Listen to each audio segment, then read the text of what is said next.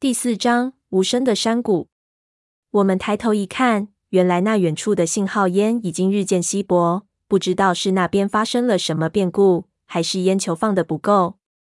看这样子，这烟必然坚持不到我们到达。在丛林中，如果没有信号烟的指引，我们在没有导航的前提下是肯定无法到达那个地方的。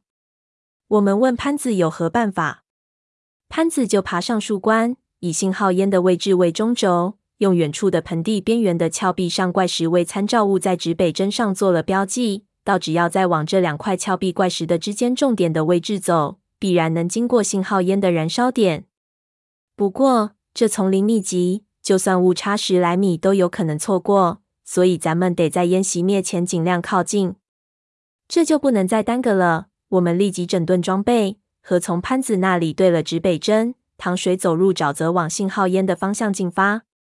在白天通过沼泽边缘那一片水域非常容易，因为雨水汇聚的沼泽水水位很高，而且清澈。我们可以循着水底可以落脚的石头前进，没有落脚的地方就游泳。半支烟的功夫，我们就通了过去，来到沼泽真正的边缘。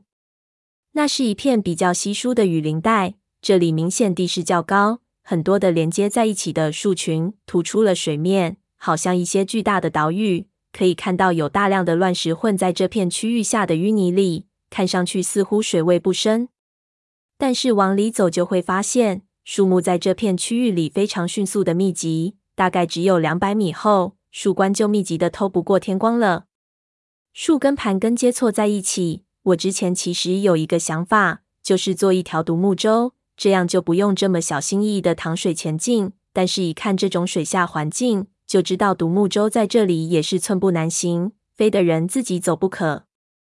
深入林中，光线就非常的暗淡，很快四周就都是骇人的树根，树根上绕满了藤蔓，藤蔓上又覆盖着绿色的青苔，潮气逼人。那种绕法铺天盖的，大部分地方我们全部匍匐下来才能勉强通过，让人感觉是进入了一个巨大的长满树的山洞之中。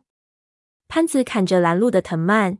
因为几乎所有的树之间都有大量的树根和藤蔓相连，所以我们反而几乎不用躺睡，架空走在大腿粗的藤蔓上，非常的稳当。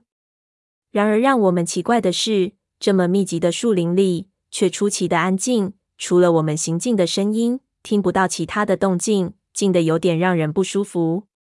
西王母的地盘果然邪门，胖子边走就道：“他娘的，连个鸟叫都没有，何止？”他娘的，好像这里什么都没有。我心里道，静的实在不正常，让我有一种错觉，我们可能是这片雨林里除了这些树外唯一的生物。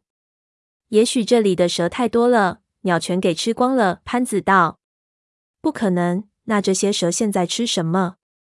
想起那种蛇，几个人又是一阵紧张。不过一路过来，却丝毫不见任何蛇的踪影，这让我们有点意外。绷紧神经，继续前进。不久，我们便看到前方出现了一些裹在树木中、突出水面的古建筑遗迹。因为时代过于久远，这些残垣断壁都已经成为不同形状的石块。大量藤蔓和青苔在这些建筑的缝隙里生根，然后包裹全身，混在在雨林中，很难辨别。飞到跟前了，才能发现这些建筑必然在当时属于建筑顶部的部件了，所以还能突出于水面。因为看不到水下的部分，不知道整体的形状如何，但是看顶部都是一些简单的塔楼的样子，数量很多，高低错落，大小不一，看上去像埋河上的那种塔林。一路过来，基本没有见到西王母的遗存，现在终于看到了，倒是松了口气。之前我还有一个臆想，就是我们几个别走错了，毕竟峡谷口上没有牌子写西王母城往里两公里。移动信号已经覆盖，待会儿进去发现里面啥也没有，那玩笑开大了。我们没有时间停下来查看这些遗址，很快深入其中。不过虽然主观上不想去研究，但是前进的路线蜿蜒曲折，总有绕到这些遗址之上的时候。我就发现，这些遗迹虽然经历千年，却坚实无比，十分的坚固。而令人奇怪的是，所有的这种塔上都有很多的方孔。显然是当时建造时候打磨而成的。方孔说大不大，说小不小，大约人是通不过。但是比人小的东西都不成问题。胖子看着奇怪，路过的时候就下意识的用矿灯顺手对内观瞧，然而却什么都看不到，只听得下面有水声，不知道是通往何处。潘子没空理会这些，就催促快走。胖子知道急人所急，也只好草草看一下就跟了上来。这个山谷的绝对面积并不大，越往里走，水下的淤泥明显的减少，水下的各种的古迹遗骸就露了出来，非常的清晰，形成了一幅非常诡异但是壮观的景象。水深大概只有两三米，无数的残垣断壁和水下的繁盛的树根混在一起，让我感觉只隔着一层薄薄的水面，就恍如隔世一般。直到这时候，我才有进入到一座古城的感觉。看着这些残迹，依稀可以想象当年这里繁盛的样子。然而时过境迁，就算是女神的城市，也终于尘归尘，土归土了。感慨间，忽然脚下水流的速度发生了变化，前面似乎有向下的陡坡。我们小心起来，这里树木太多，滑倒踩空就是重伤。再走几步，绕过一棵大树。胖子就惊呼了一声。我们看到左前方的密林中突然出现了一张巨大的怪脸，离我们不到十米，足有卡车头大小，脸上绿斑斑蓝，大目高鼻，和我们在峡谷口看到的人面怪鸟石窟一模一样。那是被包在青苔和藤本植物中一座巨大石雕。胖子打开矿灯照射过去，石雕的身体部分沉入了沼泽中，只剩下了头颅，与密林融为了一体。在水中鸟身的呈现一种非常奇怪的蹲势，好像要突然展翅而起的感觉，犹如猫科动物攻击前的蓄势。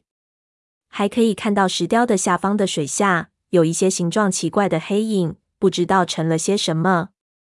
我们面面相觑，想起之前的想法：如果峡谷外的人面鸟雕像是告诉外来者已经进入了西王母国的领地了，那么这里出现了巨大的人面鸟石雕，又代表着什么呢？难道这是一种更加严重的警告？我下意识的看了看雕像之后的树海，心说该不会在这石雕之后的区域里有什么巨大的危险正在等待我们这些不速之客？